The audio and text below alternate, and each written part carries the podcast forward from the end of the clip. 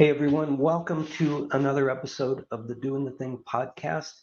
You're going to pick up really quickly, so I might as well call it out. This is a solo session just with me today. Jason's parents are visiting him in his new uh, home, and uh, so we're going to give Jason a break, um, and you're just going to get to spend some time with lovely old me. and you know, today's topic is an interesting one to me, and it's around managing expectations.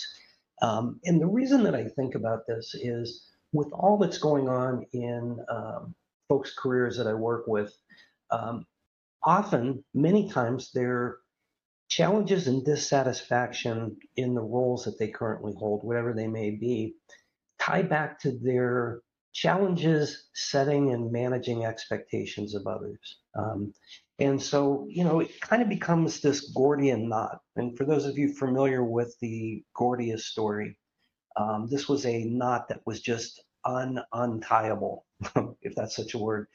Um, until Alexander the Great, as the story goes, rather than trying to untie this massive, complex knot, just took out his sword and cut it in half.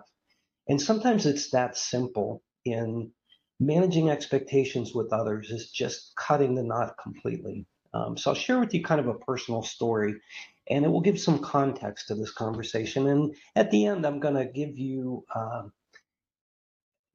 several tips on how to best manage expectations, how to work through those complex situations, and kind of strategies to pause and reset where appropriate. Um, so here's the story way back in the day when I started my sales career, uh, I was newly married, um, had two children, uh, third on the way, and I purchased an F 150 um, pickup truck.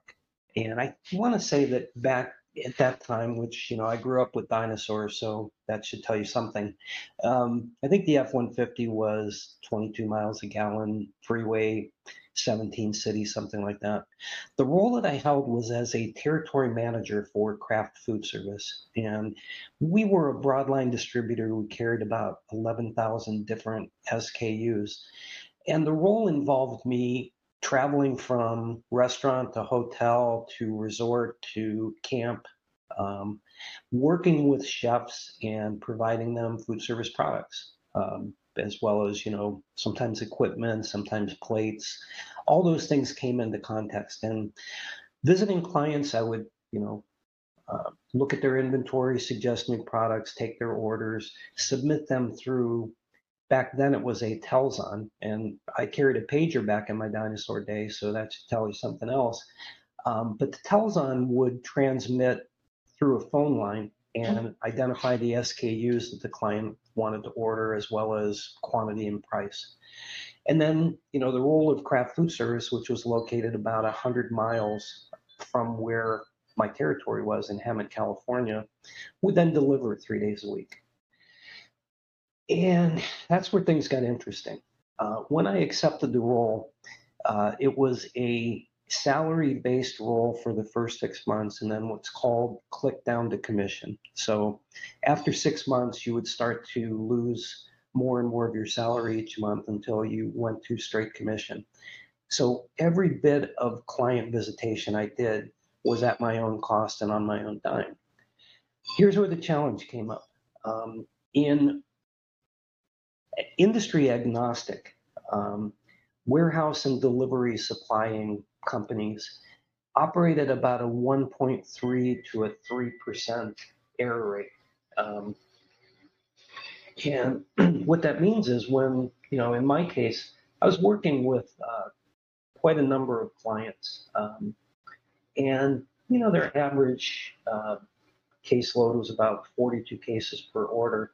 When you multiplied it all up, I was moving about 5,124 cases uh, a week. And if you take that 1% to 3% error rate, um, let's go on the high side because that's where Kraft Food Service was.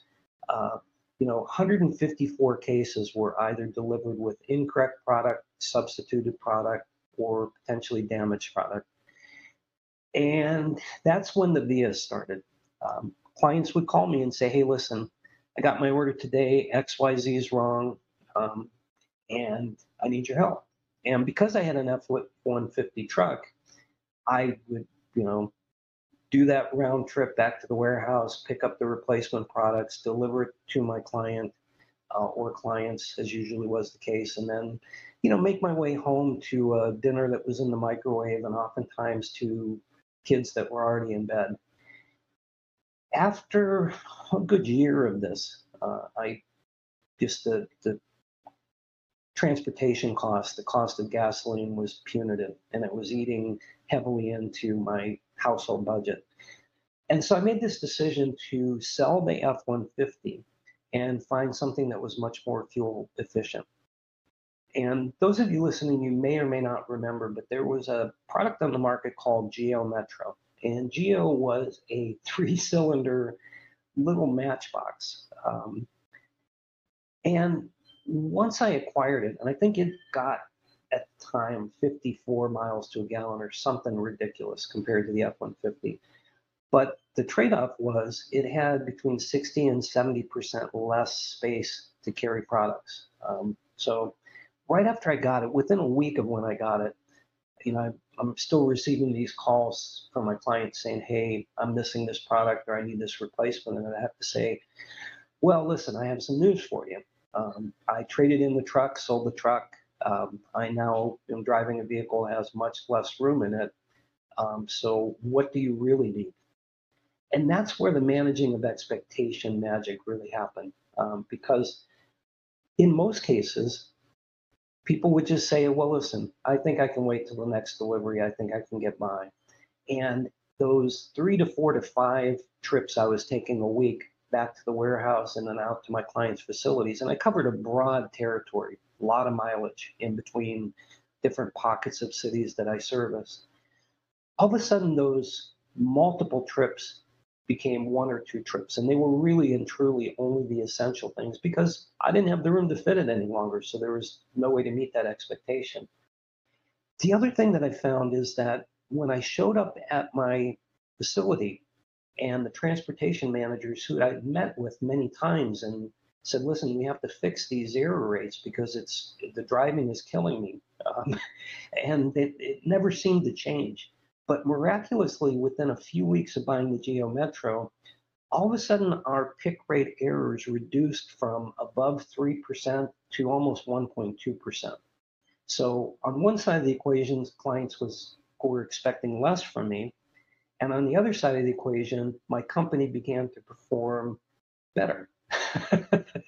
and that's what led me to that revelation of, you know, sometimes in situations you're being challenged by, whether it be workplace, whether you're an entrepreneur, whether it be in your personal life, um, the expectations set on you by others can create a tough situation for you. And sometimes tipping the very first domino over can lead to a whole spillover effect of change. So I'm going to outline for you now the five most important rules with excuse me, how to best manage expectations. Unsurprisingly, the very first one is learning to say no. Um, and that may not be appropriate in all situations, right? So, in those cases where you have the ability to say no and it's the right thing to do for you to say no, I encourage you to do so. But if you're not in that type of position, you know, before agreeing, probe the situation a little bit more by asking some clarifying questions. Make sure that you really understand the need behind the request being made of you. And as you do so, don't be in a hurry to give an answer. In fact, ask for some time to think it through and perhaps even share the reasons why you might want to think it through. Leave the door open, but say, you know, I'd like to, I like to noodle this around a little bit in that popcorn machine brain of mine and uh, let me get back to you and agree on a time you can do so. If in that thinking, there are other alternatives that come to mind that can resolve whatever's being requested of you, then propose some compromises and say, well, listen, I, I understand what you're trying to accomplish here, what you're asking of me, and I understand why. And I think it, I can accomplish it in a different way. And I'd like to share with you my thinking and see if that might be a good resolution. So not being afraid to propose alternatives and compromises. Um, And finally, when all else fails and you're accepting something that has consequences to you, then make sure you communicate those consequences. You want to help a person understand hey, what you're asking of me um, is going to affect me in these ways, and I just want you to understand those implications.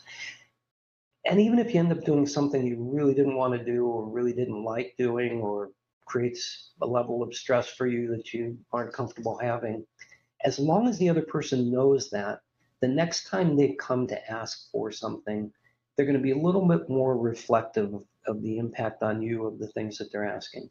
Um, so I hope that this um, anecdotal story and the conversation around setting expectations has been an entertaining one for you. As you all know, listeners of the Doing the Thing podcast, uh, I'm a writer. I'm finishing up book five from my publisher, which is due March 13th. And because of all that, I love to tell stories. And this is one story that I think and hope will resonate for all of you listening. So thank you for joining. Uh, next week, we should be back on track with Jason. Uh, have a great rest of the day and rest of the week, and look forward to talking soon.